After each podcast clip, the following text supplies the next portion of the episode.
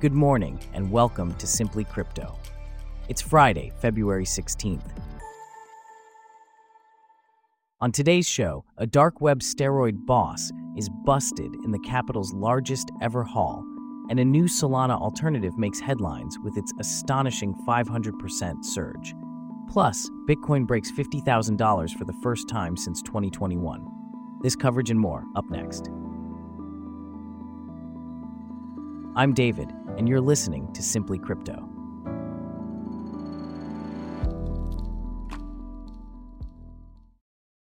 We start off with a major development from Down Under.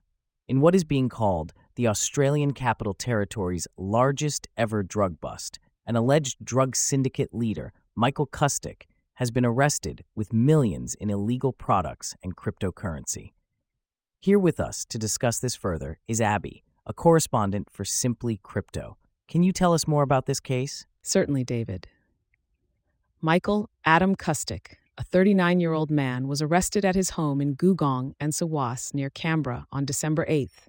He was slapped with 40 charges related to his alleged participation in what is believed to be the largest drug ring in the Australian Capital Territory's history. He was extradited to the ACT alongside two other men, Thomas Kelleher and James Martins, who were arrested during the sting. What were the charges against Kustic? Kustic is facing a multitude of charges, including trafficking of a commercial quantity of a controlled drug, participating in a criminal group, multiple counts of fraud, and supplying anabolic steroids. More charges could be laid on Kustic and the other two men after all of the drugs allegedly found at the homes are fully tested. What was the scale of the seizure? Police revealed that among the alleged 68,000 items seized during the raids was about $5.5 million in drugs and about $2.3 million in cryptocurrencies. An image on Kustic's phone showed a Trezor cryptocurrency wallet, which showed a balance of $2.8 million. A house, five vehicles, three motorcycles, and a number of designer goods and electronic devices were also seized. What's the current status of the case? Kustic was refused bail for the second time while facing ACT Magistrates Court and is yet to enter a plea for dozens of charges. His defense barrister argued that police concerns that his client would access the wallets if released on bail were purely speculative. Kustic was remanded in custody and is expected to face ACT Magistrates Court again on March 28th. What about the other two men arrested in connection with this case? Thomas Kelleher and James Martins have both been hit with 20 charges and are expected to appear in ACT Magistrates Court on February 29th and March 28th, respectively. What is the significance of this case? Detective Inspector Mark Steele stated that the group were likely responsible for a significant portion of Australia's illegal prescription drug market. The case highlights the combined efforts of multiple law enforcement agencies in tackling cross border illegal activities.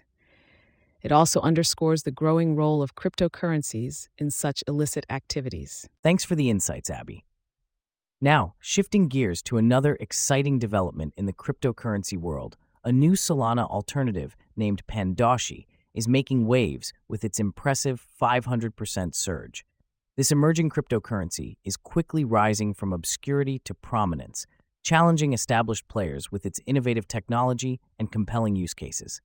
Here to discuss this further is Bella, a correspondent for Simply Crypto. Bella, can you tell us more about Pandoshi and its rapid ascent? Certainly, David.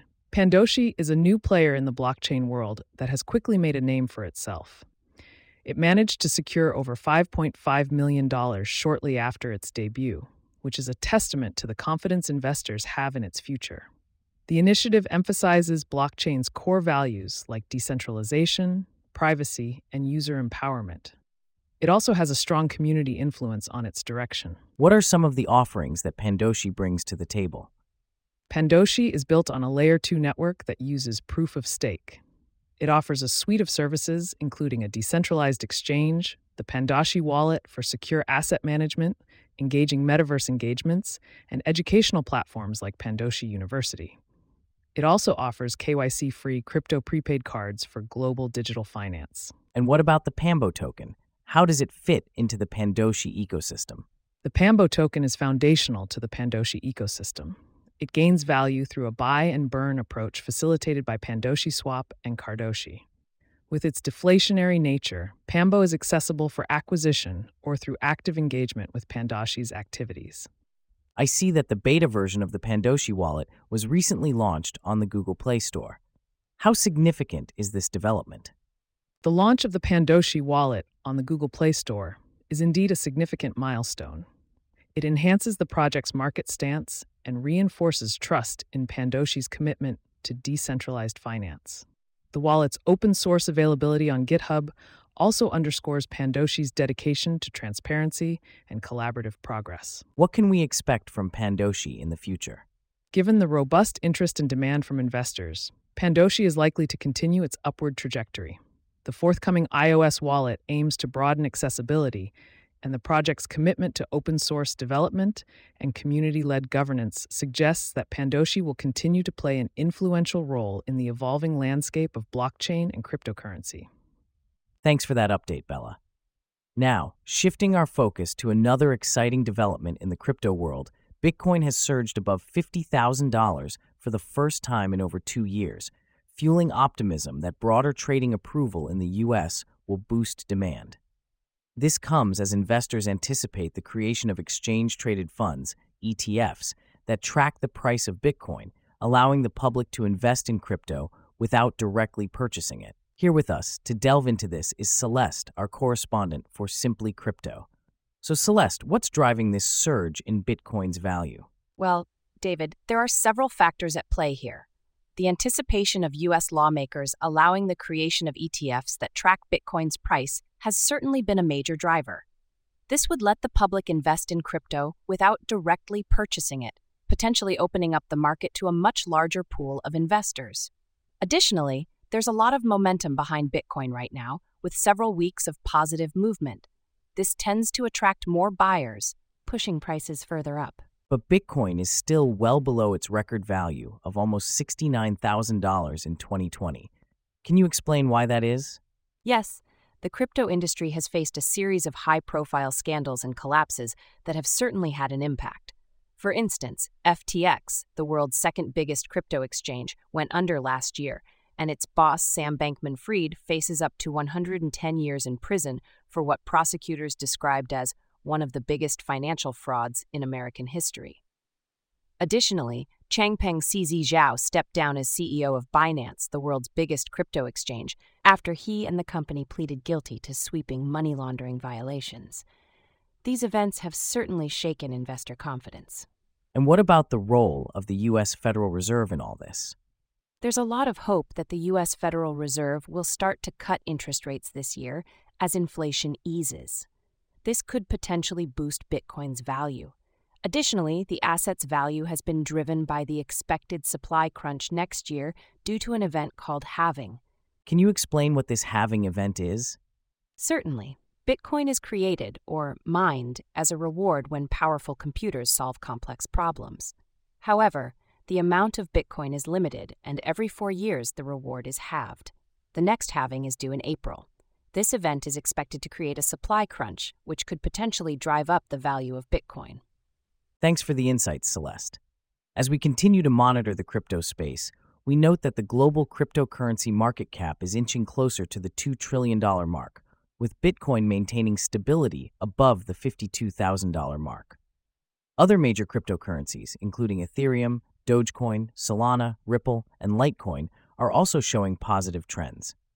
Here with us to discuss, this is James, our correspondent for Simply Crypto. Can you give us a snapshot of the current cryptocurrency market? Certainly, David. At the time of writing, the global crypto market cap stands at $1.97 trillion, marking a 24 hour gain of 0.74%. Bitcoin, the oldest and most valued cryptocurrency, is priced at 52,339.28 cents, showing a 24 hour jump of 0.11%. Ethereum, the second largest cryptocurrency, is priced at 2,847.10 cents, marking a 24 hour gain of 1.75%. Other major cryptocurrencies like Dogecoin, Litecoin, Ripple, and Solana are also in the green, with varying degrees of gains. And who were the biggest gainers and losers in the last 24 hours? The VeChain token emerged as the biggest gainer with a 24 hour jump of over 23%. Other notable gainers include Arweave, Bitget Token, Ronin, and Sei. On the other hand, Stacks, which was the biggest gainer yesterday, became the biggest loser with a 24 hour dip of over 6%. Other losers include Beam, Dymension, Klaytn, and Akash Network. What are the experts saying about the current market scenario?